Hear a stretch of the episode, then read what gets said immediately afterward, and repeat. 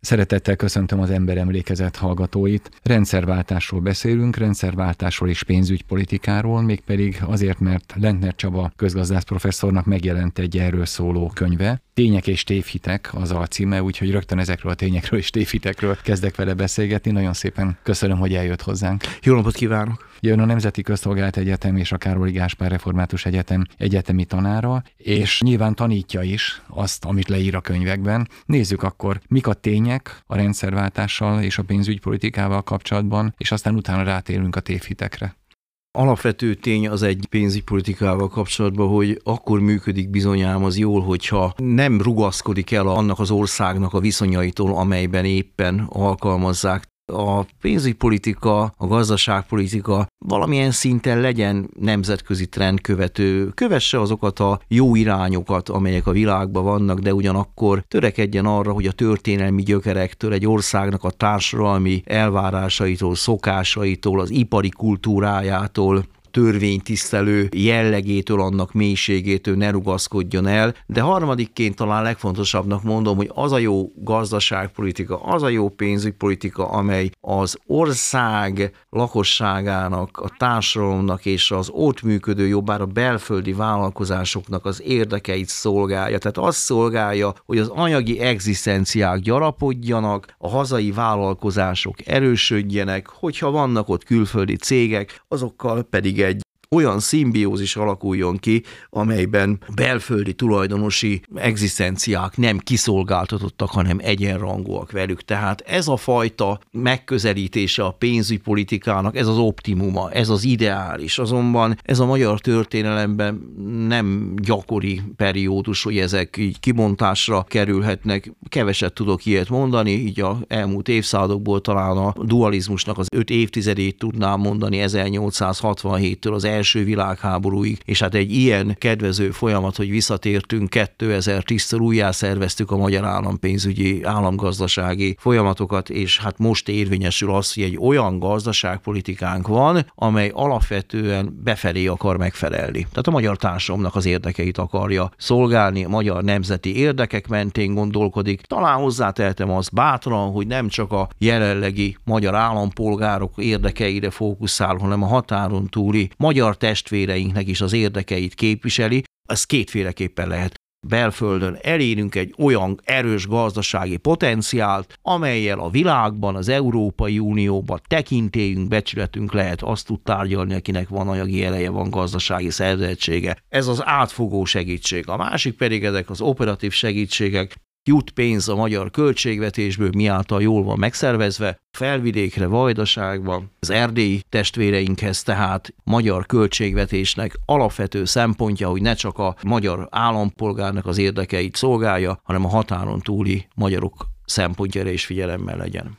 Nézzük meg akkor a tévhiteket a rendszerváltás környékén alapvető tévhit, amikor a szocialista tervgazdasági rendszer összeomlik, az akkori liberális erők azt sugalják, hogy olyan struktúra jöjjön létre, amiben az államnak nincs szerepe. Az állam, hogy vonuljon ki a gazdaságból, adja el a tulajdonát, ne szabályozza a piaci szereplők működését, tudják az maguktól is, ne ellenőrizze az állam. Tehát leépül az állami szabályozás, az állami ellenőrzés, leépül az állami tulajdon. Ez egy olyan minta, olyan vett minta, adaptált minta, amely az angol száz térségből jön, Egyesült Államokból, Angliából, de ott több száz éve már fejlett piacgazdaság van, meg amikor ezt behozzuk, importáljuk ezt a gazdaságpolitikát, akkor éppen a tervgazdaság sanyarú évtizedei után vagyunk, összeomlott a nehéziparunk, a mezőgazdaságunk gyengén működik, óriási államadósága van az országnak. Hát, hogyha valami nem jól működik, akkor azt lehetővé tenni és állami szintre emelni, hogy az állam adjon el mindent, ne szabályozon, ne ellenőrizzön. Hát ez botorság meg is lett a következménye. A magyar állam a 90-es évek elejétől sajnos egyre gyengébben teljesítés az az államadóság, aminek a leépítése minden politikai kurzusban, de még a 1990 előttiekben is megfogalmazódik, hát azt nem sikerül végképp leépíteni a költségvetésnek rossz a struktúrája, az adókat rosszul vetik ki, külföldieket preferálnak az adókedvezményekkel, belföldi vállalkozások nem kapnak működési lehetőséget, Igen, mert az akkori politika vezetés azt mondja, hogy a piaci szereplő majd megtalálja azt a módot, hogy hogyan tud. Hát egy kezdő hazai kisvállalkozás, egy KFT hogyan tudna egy nemzetközi céggel versenyre kelni. Az államnak bizony a hóna alá kellett volna nyúlni ezeknek a kisvállalatoknak, hogy el tudjanak indulni. Sajnos azok a kisvállalatok, amik ott a 90-es évek elején alakulnak, talán már egy-kettő, ha van belőlük, tömegesen mentek csődbe. Tehát ez egy tévhit, hogy a kapitalizmus építést az bérbe lehet adni, hogy a külföldről hozott működő tőkének abban kizárólagos szerepe lehetne. Én azt gondolom, hogy ez a magyar történelemben ez a rendszerváltozási folyamat egy elvesztegetett bő két évtized, egy negyed évszázad, ez, ez nekünk nem sikerült.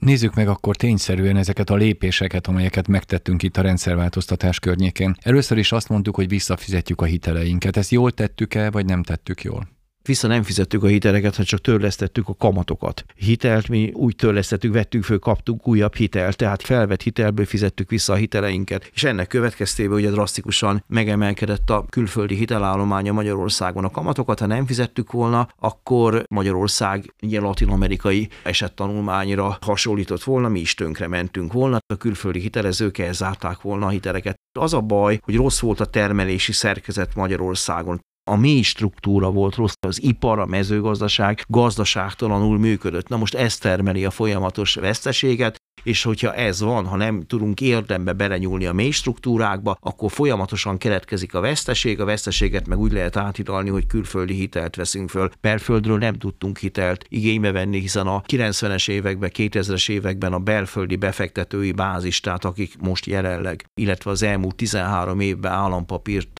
vettek, ilyen erős belföldi befektetői bázisunk nem volt. Nem csak működő tőkébe lett kiszolgáltatva az ország nyugat felé, hanem a pénztőkébe is államadóságnak a megújítása is külföldről történt.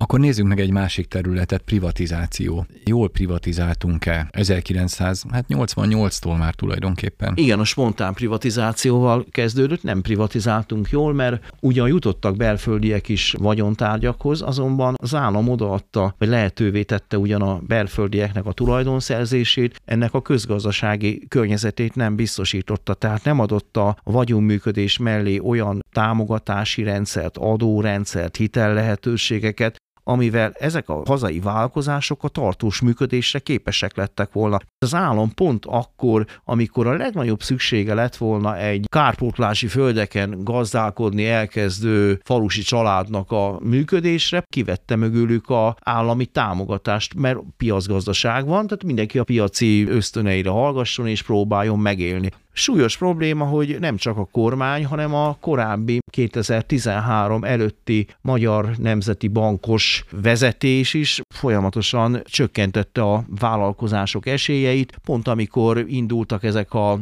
90-es évek elején még az Antal kormány idején a starthitelből, egzisztencia hitelből indított kisebb vállalkozások, a Magyar Nemzeti Bank megszüntette a kedvezményes hiteleknek a lehetőséget, a reál szektor refinanszírozó hiteleit, felszámolta a mezőgazdaságban a mezőgazdasági felvásárlási váltót, megszüntette a zöld hiteleket, előkészítő talajmunkákra, őszi, tavaszi vetésekre szokták adni, akkor megszüntette a tőkepótló hiteleket, tehát a Magyar Nemzeti Bank 2013 előtt mindent elkövetett annak érdekébe, hogy a gazdaság nem működjön jól. Nem a nemzeti érdekek mentén történt a jegybank politikának a vitele. De másik példa, az iparban is voltak az Antal kormány idején olyan törekvések, jó törekvések voltak ezek a munkavállalói résztulajdonosi program keretében, hogy az ott dolgozók megvehettek egy-egy gyárat. Na most igen, ha a Magyar Nemzeti Bank meg leállította ezeket a hiteleket, tehát nem adott refinanszírozási forrást olyan hitelekre, amivel a vállalkozások, a hazaiak megerősödhettek volna, illetve valamire mentek volna. Ezek a munkavállalói résztulajdonosi program keretébe vett ipari létesítmények, kereskedelmi egységekből alig egy-kettő, hogyha megvan. Ezek el is haltak, tönkrementek, nemes gesztus, ha engedjük azt, hogy átvessék a gyárnak a névtábláját, tehát hogy más a tulajdonosa, de ha nincs meg hozzá a működéshez összehangolt közgazdasági feltételrendszer, akkor sajnos a működésképtelenségnek a jelei előbb-utóbb megjelentek, és ez most már történelmi tényszerűség. Tapasztaltuk azt, hogy gyakran a külföldi cégek, amelyek megjelentek Magyarországon, megvették a gyárat, de valójában nem gyárat vettek, mert nem gyárat akartak működtetni, hanem piacot vásároltak maguknak. A gyárat megszüntették, és a saját külföldön gyártott terméküket aztán behozták Magyarországra. Lehetett volna-e olyan privatizációs környezetet teremteni, amelyben a gyár további működtetése kötelezettség?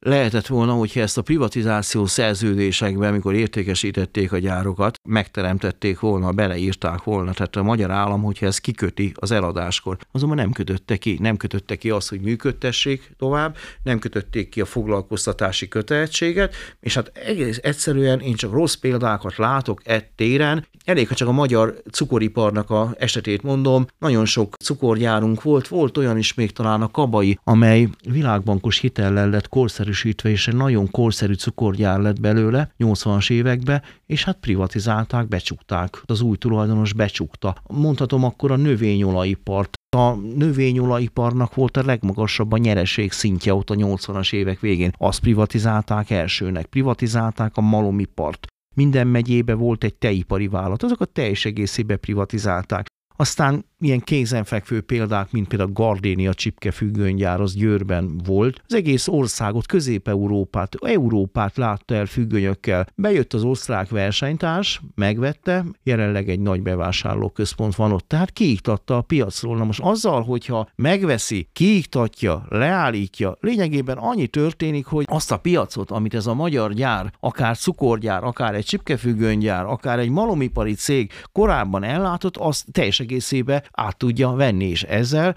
extra profitot tud realizálni. Hát bizony azt kell mondjam, hogy ott az Antal kormánynak sok nehézsége volt többek között, hogy megörökölte a szocialista tervgazdasági rendszernek a adóságát, de azokat a vezetőket is, akik ugye a gyárak, illetve a gazdasági igazgatás területén működött, de bizony, hát az Antal kormány megörökölte ám ugye a kisgazdákat is, akik olyan minisztereket, illetve államtitkárokat delegáltak a mezőgazdasági tárcához, akik például a cukoriparnak a eladásába bizony kulcsszerepet vittek, vagy abba vittek kulcsszerepet, hogy Magyarországon a tejtermelő teheneket, tehát a tej hasznú teheneket levágják, vágóhidra küldjék, arra adtak állami támogatást. Na most, hogyha ezek a problémákat nem okozzák annak idején a 90-es években, akkor most nekünk nem kellene külföldről behozni a cukrot, meg a tejet, Mennyi az infláció? Igen, 50%-os az élelmiszerinfláció, de azt nem a jelenlegi kormánynak köszönhetjük ám, hanem annak, hogy Magyarország cukorból, burgonyából, tejből,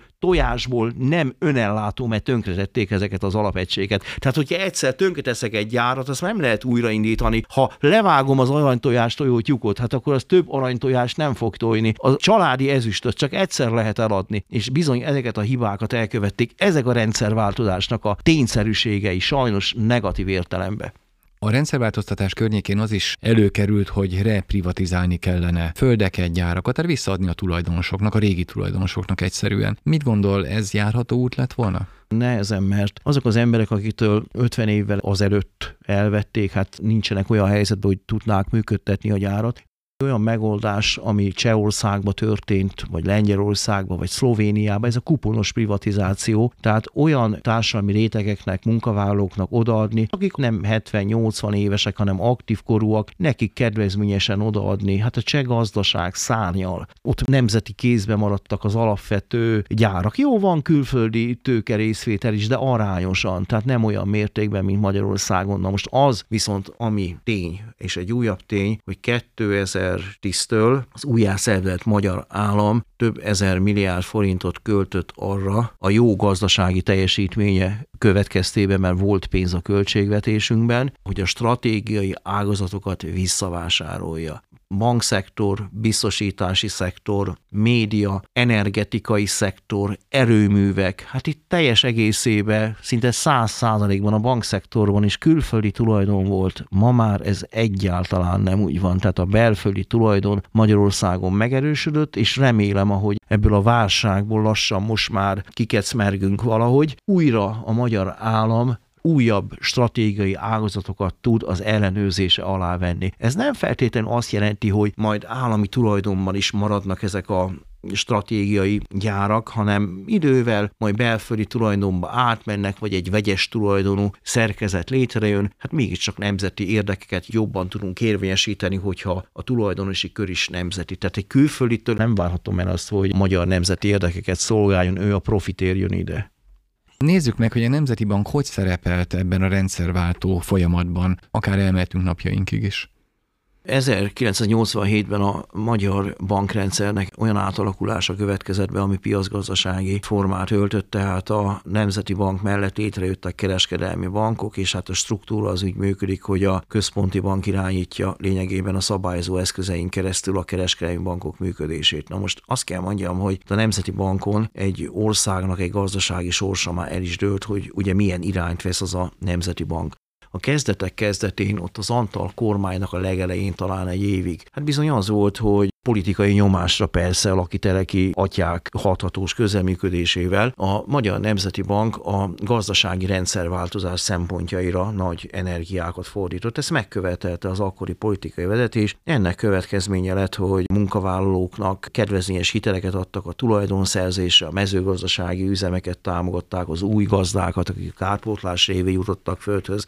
Azonban 1992-től 93-tól a folyamatok 180 fokos fordulatot vettek, és a Magyar Nemzeti Bank vezetése ugyancsak ilyen nyugat-európai liberális sugallatra elkezdte a magyar gazdaságból a kivonulását. A kedvezményes hiteleket megszüntették. Na most ez a folyamat, ez hát tartott egészen 2013-ig, Elég homogén egyébként ez a magyar bankpolitika 2013-ig, ott én az, hogy most milyen kormány van, ugye hát a kormány kinevezi hat évre a jegybank elnököt, és hát az teljesen miáltal független, ugye eltérhet teljes egészében a kormánynak a érdekeitől, ezt meg is tették egyébként, és az a szörnyű ebben folyamatban, hogy én itt a baloldal által kinevezett, illetve a jobboldal által, jobboldali kormány által kinevezett jegybank elnökök tevékenysége között már, ami a 2013 előtti idő őket jellemzi, lényeges, szignifikáns különbséget én nem látok homogén módon úgy tettek, hogy jegybank független. Semmi köze a magyar gazdasághoz, csak az inflációnak a megfékezésére törekedtek hozzáteszem, ott meg semmi eredményt nem értek el,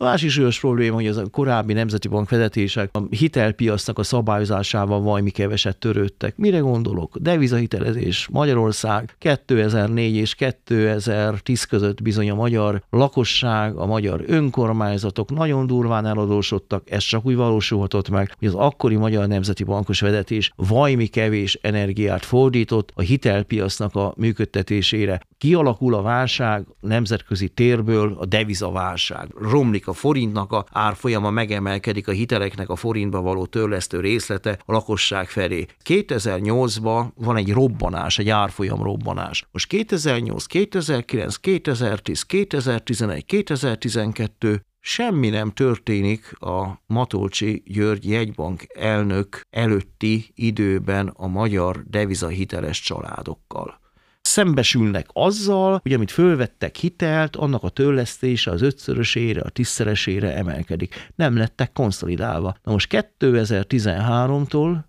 Összefoglalóan mondhatom, hogy a Magyar Nemzeti Banknak az új vezetése társadalmi kontextusba és makrogazdasági sigba helyezte a tevékenységét, konszolidálja a devizahiteles családokat, megmenti egyidejűleg a kereskedelmi bankszektort is, hiszen azok a hitelek soha nem jöttek volna vissza a bankoknak, a bankok meg itt csődbe mentek volna. A Magyar Nemzeti Banknak az új vezetése elindít egy jelentős növekedési hitelprogramot, több tízezer vállalkozás jut kedvezményes hitelhez, és nagyon lényeges, hogy a Magyar Nemzeti Bank 2013 után a magyar államadóság refinanszírozásában oroszlán szerepet visz, tehát a bankokat afelé tolja, most már hazai bankokról beszélek, nem csak Magyarországon működő bankokról, meg közben belföldi tulajdon lett a meghatározó a bankszektorban, hogy magyar állampapírt vegyenek, és a magyar államadóság finanszírozása is megerősödik, stabilabbá válik, a gazdaság pedig egészen a Covid járvány berobbanásáig egy dinamikus fejlődési pályát ír le. Olyan dinamikus fejlődési pályát, amely az elmúlt száz évnek a legsikeresebb tíz évét jelenti.